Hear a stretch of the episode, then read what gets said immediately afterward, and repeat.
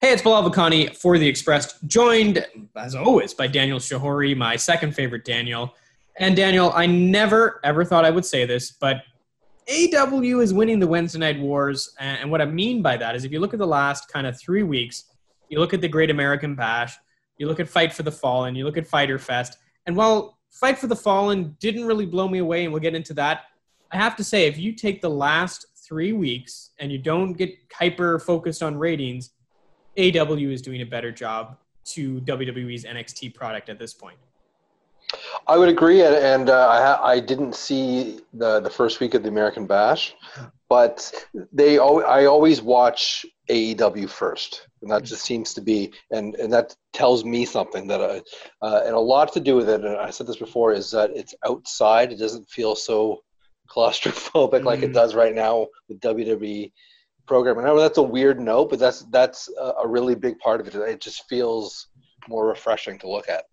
And look, the desperation of the Great American Bash thing, and I've been off for a bit. I'm technically on vacation right now, um, but but just to slap that brand on a show, and like, granted, okay, you had the double title match, and you had a pretty good amount of stuff in the first Great American Bash, but then they just threw in five very impromptu matches, and you know, I'll, I'll question some stuff about Fyter Fest in a bit but you have to give AEW credit. They have built long, they've done better long term booking here than WWE. Uh, and maybe they've been forced by the Moxley situation to push this over one more week. But to their credit, I think they've constructed uh, relatively stronger narratives. And parts of their roster don't have the talent, but I think from a booking perspective, which is what I care about, I you know I have to give them the win, and I think that's saying a lot at this point.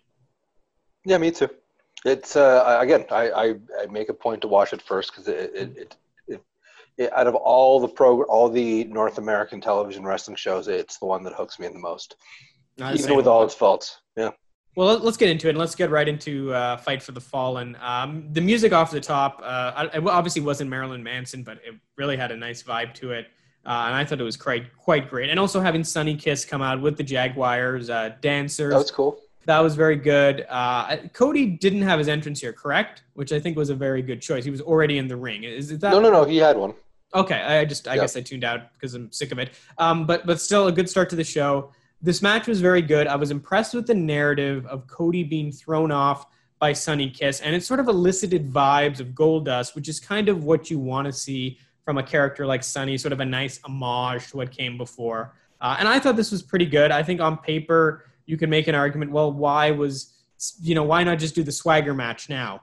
But I think as something, you know, knowing that we have swagger down the road uh, and, and, knowing that this was, you know, maybe not built upon as much as it could have been, but it's sort of one of those weekly challenges. I thought this was very good. And Sonny Kiss has been excellent teaming with Joey Janela on Dark. So I was happy he got a platform here. Uh, and I think it was a good way to start the show, all things considered. I thought when they announced it, it was a little bit out of nowhere. Uh, but great match, and it was uh, probably the biggest television match for Sonny Kiss, and uh, hmm. I, I, really enjoyed it. And and Cody was the straight up heel in this match. Yeah, and that's right until the end. And something I'll bring up a bit is, and maybe it's again by the nature of how this card has been constructed. Uh, you know, there were a couple of matches like this where there wasn't necessarily a distinct heel. Obviously, you're rooting for Sonny, but Cody's also a face. Um, but but I, I'm okay with that because those decisions were generally very good. Uh, and I do want to shout out the charity shirts. They were they were kind of putting out the the fight for the fallen shirts, which were I believe specifically going to people in Florida dealing with COVID, which is a very nice touch uh, and extremely well done. Speaking of and matches, necessary. Yeah, no, absolutely. And, and look, I, I applaud. I, I, would point to WWE. It's probably time you guys do something as well in this regard. Uh, I think yeah. that would be a good cue to take. Now, we talked about two faces. We sort of got the opposite, which I perceived as two heels. We had FTR, formerly the, uh, well, they're the Revolt now. I actually don't remember their WWE names. Uh, the Revival. Revival. Yep, there it is. Uh, taking on Lucha Bros. And FTR, uh, they're essentially the good guys here. Um, and this was interesting because when I watched this, I sort of harkened back to seeing, you know, a Lucha Bros, not in the Lucha Bros, but the Lucha House Party taking on the revival was kind of the vibe you got. And, and I, I, sort of found myself pulling parts of that narrative into this match. Like, you know, no flips, just fists. Like, there's a lot of stuff in the cat the catalog of the revival that informs this match. I wonder if they did enough to build this up, uh, especially to build FTR as, as, the faces here. We had the Butcher and the Blade at ringside. That certainly helped. Uh, and sort of how I would summarize this match was a very excellent match with with sort of a mech story, and it sort of they fixed this a little bit after by having the Jackson brothers come out, uh, and you know Kenny came out with a cooler, and they just sort of poured it on Kenny, which but that kind of undercut them being faces in this match, which I had a problem with, uh, and I also had a problem with the fact that Kenny and the Young Bucks came out and then just had their match later. Um, I just it, it didn't like these guys are super talented in the ring I just wish they had narratively done a bit more here or, thought this out better because it felt a little tacked on, you know?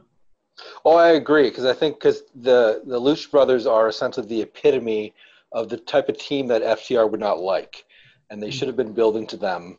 Um, and of course, they're building ultimately to the Bucks. They're like they're a heel team that currently sort of pretends that they're a face team as they buddy with the elite, but they're to me they're a heel team. And you, but I agree. They should have. They could have built this up. This really could have been something. Uh, but that being said, I really like the match. Yeah, no, these guys, uh, and we saw it last week with the tag team match as well. Excellent the ring, and, and sort of it makes me want the narrative even more, and that's why I'm probably more critical of it than I would be otherwise. Um, speaking of which, uh, Jericho came out, and Jericho's very good. I think this might have been his worst AEW promo yet, though. He came out talking about the ratings and I, at that point, I just, it's too inside ball. It was too silly. It was too goofy. I kind of tuned out and eventually got to Orange Cassidy. Thankfully, he came up. He did sort of the thumbs up into the thumbs down thing, which reminded me of the old Randy Orton Triple H thing, which was kind of a funny thing to picture. Uh, and then he doused them in oranges as his thumb came down, which was great. It kind of saved this. But I don't, I think Jericho is, especially when you're on commentary, I think this was a little bit too much Jericho before we got Cassidy. It just, it just, it felt too much to me. Yeah, and I agree. You know what? I kind of cringed inside when he starts referencing the the Wednesday Night War, because mm-hmm. uh, I I find the companies that are usually losing these mm-hmm. battles are the ones that talk about the other side, even though they're not really losing. But mm-hmm. the ones that do historically are usually on the losing end, and it looks kind of cheap. So I kind of cringe when he did that. It's like I wish he didn't address this the way he's doing it, right? Yeah, it's sort of the it's exactly the WCW thing. You've been winning yes. this battle predominantly since you yeah. started. So why go down to that level? The first TNA did it all the time. Back, yeah.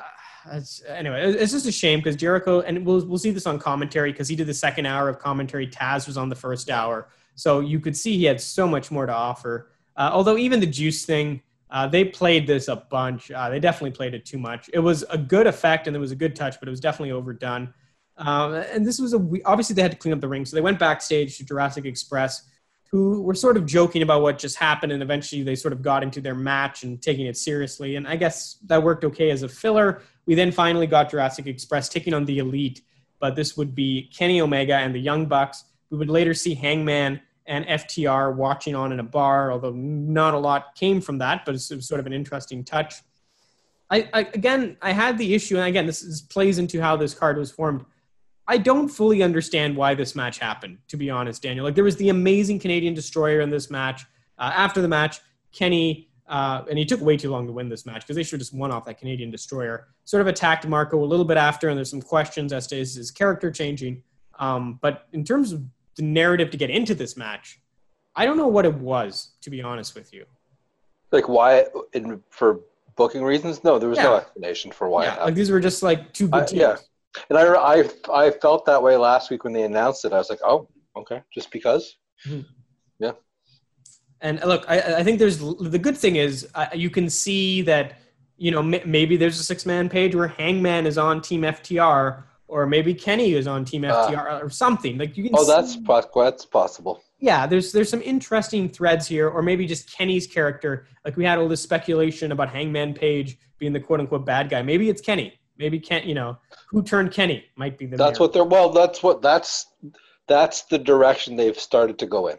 Yeah. So I'm I'm more optimistic than pessimistic about this, but obviously it would have been nice if the steps leading up to this were stronger. Uh, speaking of which, we had Shida backstage with Alex Marvez, and I, I'm starting to realize this isn't so much a criticism of Shida as it's her direction. She sort of simultaneously said she was ready for Nyla, but you could take on anyone, but that wasn't an open challenge So which one? It was like a multiple choice question. It was confusing, and I and I didn't know if she was also including men in that challenge. Yeah, like like I this just needed to be clearer, especially when you have a performer who isn't as strong in English. I think Yes. you know this is why Asuka works so well. Her narrative is so straightforward, and she just oozes personality through that. And you, she doesn't get bought. And this is probably it's not even a language thing. I think it's true of any wrestler. Like we just mentioned with Jericho, who's a great talker. Like the narratives need to be clear. And I know AEW wants to give everybody a chance and keep things open, but I do think there needs to be an editor who says, look, she's going to have an open challenge or she's going for Nyla. Do not insert both of those ideas into the world at the same time, especially since, you know, later in the night, Yep. it, it becomes painfully obvious that this is going towards Nyla. So why Shida, knowing, and I forgot while I watched this promo, but I should know, knowing that Nyla is going to introduce a manager, and frankly, Shida should do the same thing, that should be your focus. Like, Nyla's getting a manager. Nyla's been ripping apart this division. I am ready for Nyla. End of promo. That's what it should have been. To, to open up this idea that she would take on anyone, especially when Cody's already doing that. Uh, it just, it almost cheapened that and it cheapened what she was doing. Uh, and I was, you know, I was very disappointed uh, with that. Uh, I don't know. What were your thoughts on this if you want to add anything Well, I was glad that they let her talk, Mhm. and and I kind of I, and, and I, I liked what she was doing, but like you said, it really wasn't clear. Uh, Yeah. and she was uh, like it, it was confusing. Yeah, Yeah, and we've seen this even with Britt Baker in terms of her character. It's taken them a while to figure it out, uh, and other, especially the female uh, division. We'll get into that more a little bit when we get to the Nightmare Sisters. There's a lot of work to be done, uh, and it doesn't hurt. They don't. It doesn't help. They don't have the roster that WWE has in that respect. So there's more criticism. There's more pressure, but it's all the more reason why you have to treat these performers uh, not with kid gloves, but just more more concisely, more critically, so you're getting the best out of their time.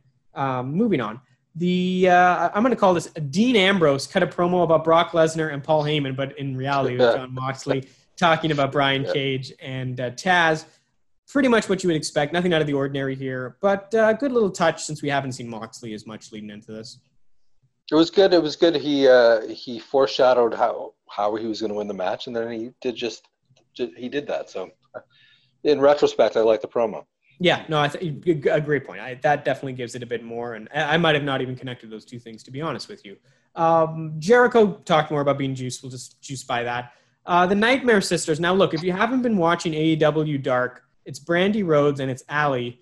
But just imagine Aliyah and Chelsea Green from the Roger Stone brand. But instead of Roger Stone, it's Goldust, and then there's QT Marshall as part of this too. And there's a love interest thing uh, with uh, Allie where she sort of likes QT, so now she's in the family by default. And the tag team we had with Goldust and QT Marshall has been totally forgotten about, and they're now running with these two women who really don't like each other. Uh, and it's sort of like the girlfriend be- meeting your family kind of vibe. Um, they were taking on Kenzie Paige and MJ Jenkins. MJ Jenkins, who was part of the Mae Young Classic, so good to see her working again. And you know, for something that strictly has lived on AEW Dark, as far as I know, I'm sure they've shown up on the main roster once or twice. Uh, I was kind of pleasantly surprised. Uh, Britt Baker was ringside, and she sort of had sent Jericho a note, so that sort of enhanced this experience. I will say the act is very much reduced with QT Marshall not being there, which I believe is for medical reasons or COVID or whatever it is. Um, and, and maybe if he at least Skyped in, if he's healthy enough to do so, or uh, you know, if they were leaving him voicemails, like it just, you know, Allie's got gear and stuff that says, you know, I miss QT, and she's got the Apple whatever thing she had, but it just needs a little bit more. Um, but again, the the back and forth, the the blind tags, the dissension between these two is, is miles ahead of what Brandi Rhodes was doing at the start of uh, AEW. So you know, it was okay. Uh, I don't know if a squash match that should have been in Dark should have been here, but I I was entertained. Well, the very first thing you said was that if you're watching AEW Dark, and I haven't been, and a lot of people haven't been, so Yeah. this was all this was news to me. The Mhm. name, who, uh, the the fact that they were suddenly teaming. Because last we Mhm. saw the two of them together on Dynamite, Mhm. uh, Brandi didn't even want this person in the ring, and this was like a month ago, Mo- Maybe more. five actually, weeks yeah. ago. Yeah. Uh, so when I saw this, I was like, "What is this?" Um, and then I don't. Uh, you did a much better job just now explaining the whole how it happened. Mm-hmm. than they did on commentary. So I still didn't know why this. I could figure it out. Okay, they're yeah. suddenly working together, great, and they're, and they're doing well. But uh, I had no idea this was happening until I saw it. And it's an easy video package. It's literally Allie in the crowd with an apple. Her romance with QT Marshall, as weird as that is to imagine, grows. And she starts in, in his corner, and then she starts tagging with brandi They go on a winning streak. Like that's a very easy video package to mm-hmm. produce. Yes. And yes. Uh, you know they could have easily taken some you know some replays of Jericho getting poured in oranges yeah. out and played that one minute, two minute package. They, they didn't even mention QT as, as, far as I know. I don't remember, but so hmm. I had no. Where is he? I don't know where he is. Yeah. They didn't mention where he was. Hmm. Yeah, and he also was out with DDP getting advice from a month ago. So I, I yeah. Really, I would have liked to have seen that. Yeah, so it's like, look, he's got some sort of medical thing that's keeping him away, but this narrative needs more. And this is obviously like yep. it started putting the dark results on Dynamite, very low key in the graphic at some point. But that's you know a couple names flying. I by. like that that they do that. But when that happened, uh, apparently they this tonight was their fourth win as a team. Yeah. Now I've been watching those scrolls for the last few weeks. I don't remember once seeing the Nightmare Sisters. I don't remember seeing mm. that. Yeah, like I don't know if they've even been billing them as that or just Brandi and Allie. This or... is the first time I heard that name. Yeah, uh, and it's it's something they've added as they've gone. Um, again, I, I think there's some some uh, an upside here, but sure. Uh, I oh, do. Yeah, it was fine. I just I just had I didn't know this was happening, and apparently it's been it's been happening for like a month. Yeah, and it's a shame because all the pieces are there yeah. realistically. Mm-hmm. Um, all right, so next up we had Nyla Rose introducing their manager. She kept it short and sweet. And you know, I think as everybody, most people suspected, like Daniel, I, I think most people were saying this would be Vickie Guerrero. Yes. Did you have some other names floating around? Like I felt like the way she did this, the way she set it up, the fact that Guerrero had been heavily associated with AEW, doing commentary on Dark in some cases, um, this made the most sense. And, and Vickie was great here. Yeah, as soon as I heard uh, when whoever first suggested that Vickie was an option, I said, yeah, that's probably it. And uh, I don't think uh, Nyla needs a manager, but the fact that she has one, and the fact that it's Vickie, I'll go along with this. They they were they they both made me laugh right away. Like you could like I don't know if you noticed like Nyla Rose uh, was having trouble not laughing. Yeah, there's I, I, didn't quite put my finger on it, but you could I could see from her facial expressions, and I think that's something we'll look back on when she's used to it and sort of smile at. Um, I would love it if Vickie pulled a double turn and helped Shida, and then somehow became a face oh. manager because you're right, Nyla doesn't need her. Shida could use her. And a face Vickie Guerrero, that would be something I'd be fascinated to Did see. especially, I, I don't think so. Like at least not in the managerial capacity. I don't. No, I don't think so. Or so, even man, as a GM. Yeah, certainly not as a GM. So that would, yeah. man, that would be something. Um, so moving on to the main event, and um, you know, so Taz cuts a promo right before and the first thing is the match started with 18 minutes left. I, am just, you know, if you got a 20 minute time limit, start the match with 20 minutes left, even if you're just posing for the last few minutes. This is a small gripe. Uh, and this went kind of out of the ring, but I give the commentators credit. They sort of said, well, it's like a playoff, it's a championship match. They can kind of do what they want. I like the touch where Taz threw in the towel. And then after the match, uh, the lights went out. Darby Allin came out, and that sets up a good feud. And it, it worked because Brian Cage looked very good here. He didn't get a clean loss necessarily. It was a ta- like Taz threw in the towel. He didn't tap out. And then you set up a good feud with Darby. I have no idea who challenges Moxley at this point. I don't know if Orange Cassidy slots into that. That would make the most sense to me. Orange um, Cassidy thinks that you think makes the most sense. He's got well, he didn't win against Jericho, but I think if you were just going by who's hot in the company, MJF. Uh, I think MJF will be next for him. Yeah, I just the amount of time, and I know he's going to be on the show next week. The amount of time he's been away uh, raises some questions for me in terms of you know where does he really stand right now. But yeah, you could certainly do that as well. Um, but yeah, no, I.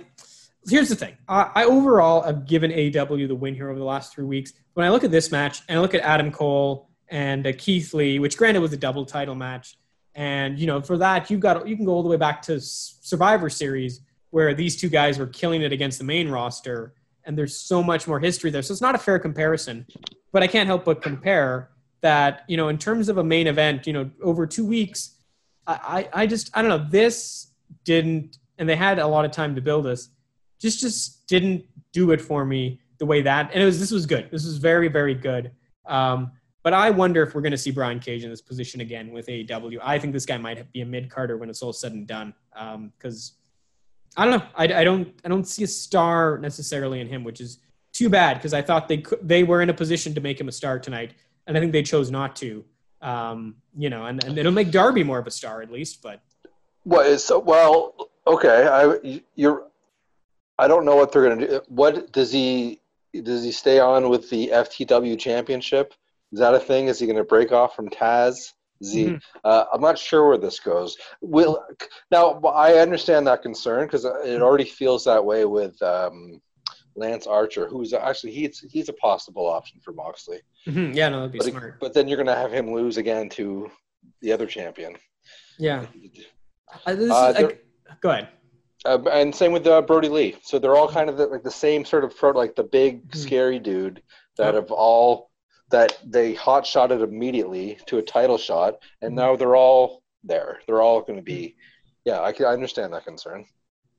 And I just I look at this and the, the easy criticism is they've only given like if you look at the top title, they've only given it to WWE guys and Jericho and Moxley. And you look at the TNT title, yeah, they've only given it to Cody.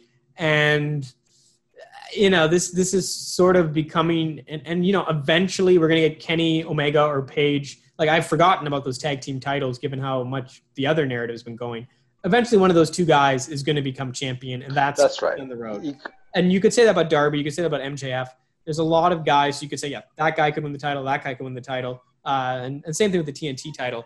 But I just, I think at this point, I almost think it would be like, I, I wonder how much is left in the Moxley tank. I feel like, you know, in this no crowd era, and I guess that we're getting towards the end of that, this doesn't feel as much of a, like, I actually think they should have given the title to Cage. You would have had the two belts, you would have had Taz there you could have played off this narrative that Moxley was hiding and you would have built a new star, a guy, you know, you would have sort of created the next Brock Lesnar. But to have the towel thrown in here, it does protect him partially. But at the end of the day, his manager was like, nope, he's out. And that still does a good amount of damage, uh, as creative as it was. And I, you know, especially the orange towel. Um, but yeah, I'm I, I kind of wanted to see the, t- you know, especially like what does that FT whatever title even mean now that he couldn't beat Moxley? Well, I felt next week would have been the time to bring that out because mm. he was going for this one, and now yeah. you can say, "Listen, man, I screwed you out of this. Here, you get this now." Because yeah. But so I was baffled that they because I, I, didn't believe that he was going to beat Moxley. So mm. this whole time he had this thing. I was like, well, "You should have waited on this." Sort of, you know. Um, anyways, they yeah, because you could have set something up with Cody, right? You could have set what's the real title, and Cody's got the open challenge anyway. So you could have done that off Swagger, and that would have been the next program.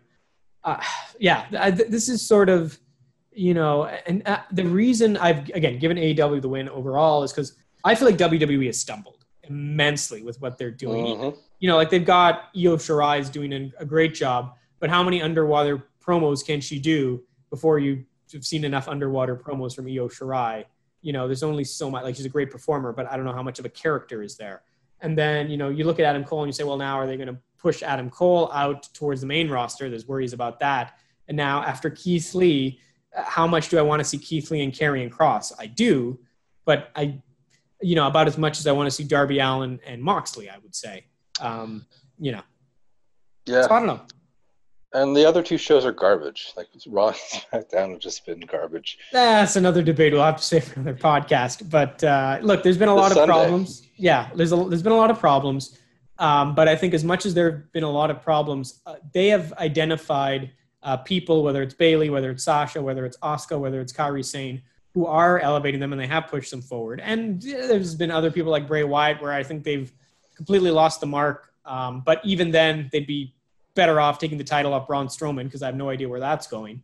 Um, you know, and you have Ziggler popping in a TLC, uh, allegedly a TLC uh, stipulation on Sunday, and you're like, if you could pick any stipulation, I don't know if TLC is the most advantageous to you, Mr. No. Ziggler. Like you could have booked a gauntlet match, you could have booked a three on one match, you could have booked a lumberjack five on one match. Yeah, you could have yeah. booked anything. Like you had any stipulation, you know, under the sun. Like yeah. I it's just crazy to me. Uh, and, you know, Ziggler is such a good buffoon. He can't even trick Heath Slater for an hour. Um, and you know, it's so yeah. There's a lot of problems there, um, and certainly we're getting to the point where NXT and AEW could collectively draw more than at least Raw on a Wednesday night. Uh, like you know, granted, we're taking two shows against one, but you're also taking four hours against three, and you can't really compare SmackDown because it's on a network, so it's always kind of getting two million by just access. So you know, there's there's definitely a movement here, uh, and I hope WWE will make changes and adjust, and they have to some respect. Um, but I still, you know, I, you know, AEW is not going to have the budget. They're not going to have the history. So I sort of I'm going to hold them to a, a, same way I would hold NXT. I hold them to higher standards as performance brands um, that should be able to get this stuff over more. And as much as I'm giving them the win, I'm sort of disappointed in both brands now that I step back from these three weeks because, you know, both of these shows have felt stretched. They've had matches that shouldn't have been in there, and narratively, yep. um, there's been you know some very good narratives, but some completely pointless narratives that uh, you know if you're going to pitch this as a special, which AEW has done for three straight weeks. Granted, WWE is not doing that, but to that point, I couldn't tell you anything that's happening on NXT tonight. A because I haven't watched it, but B because I think the promo was like Keith Lee's the double champion. See what happens. Yeah, they didn't. You're right. They didn't announce anything in advance. Mm-hmm. And look, that's interesting. And Karrion Kross is certainly in the wings. Um, but also Cameron Grimes is maybe going to get a title shot. So I, you know, that kind of muddies the waters. But anyways, that's kind of where we are with wrestling. Uh, Daniel, any final thoughts here? Because I've just been all over the place here. Are you looking forward to the horror show at Extreme Rules? Perversely, yes, because uh, the the Wyatt thing. If they put the title on Wyatt and actually uh, re you know bring his character back and and maybe it's maybe it works now that it didn't work and it kind of did work a little bit before um, i have some hope for that the mcintyre ziggler thing there's this, like one of the most unlikely title changes i can remember no like there's yeah. no way there's zero percent chance that the guy who wanted to leave wwe to pursue his comedy career is going to become the world champion off McIntyre. You should have tried that. Yeah. Yeah. No. And I think they didn't let him, was what I remember reading. Yeah. But, uh, you know, Orton is very well positioned to take the next shot at McIntyre. Um, and that would make certainly a lot of sense to do Orton McIntyre. And um, what I'm really hoping for, though, and which could really give WWE the day, is if they put that women's title on Sasha and the final image, if they're smart, and I don't think they're smart enough to do this, the final image of uh, I almost was going to call it backlash of Extreme Rules is Sasha and Bayley standing atop, probably cheating to win, with all of the women's titles, and then you know Sasha gives that look at Bayley like, "We've got all the titles, but I can get one more." And if that sets up a winner takes all championship match at SummerSlam, we are talking about a, you know a massive you know, even if you were to potentially do Braun Strowman and Drew McIntyre, that doesn't do anything. Like, there's not a narrative there. Bayley and Sasha have been building this narrative for years upon years, um, and could pen- potentially be the best feud in wrestling right now if done correctly. But I feel like they'll screw it up. If done correctly, the faith you have, the, the, the bigger look, the faith you have in this company. you know what's ending the show is a prosthetic eye that's going to be pulled oh, out God, of. I forgot. That's what's that. ending the show. They promised this. There's no what oh. what you just said is is God. is fantasy land, man. That's not. You know what's ending the show. That there. This is the pay per view. Yeah, and what a bad like. Just think about that stipulation. Rey Mysterio is going into that match without an eye. It's going to be so him. like.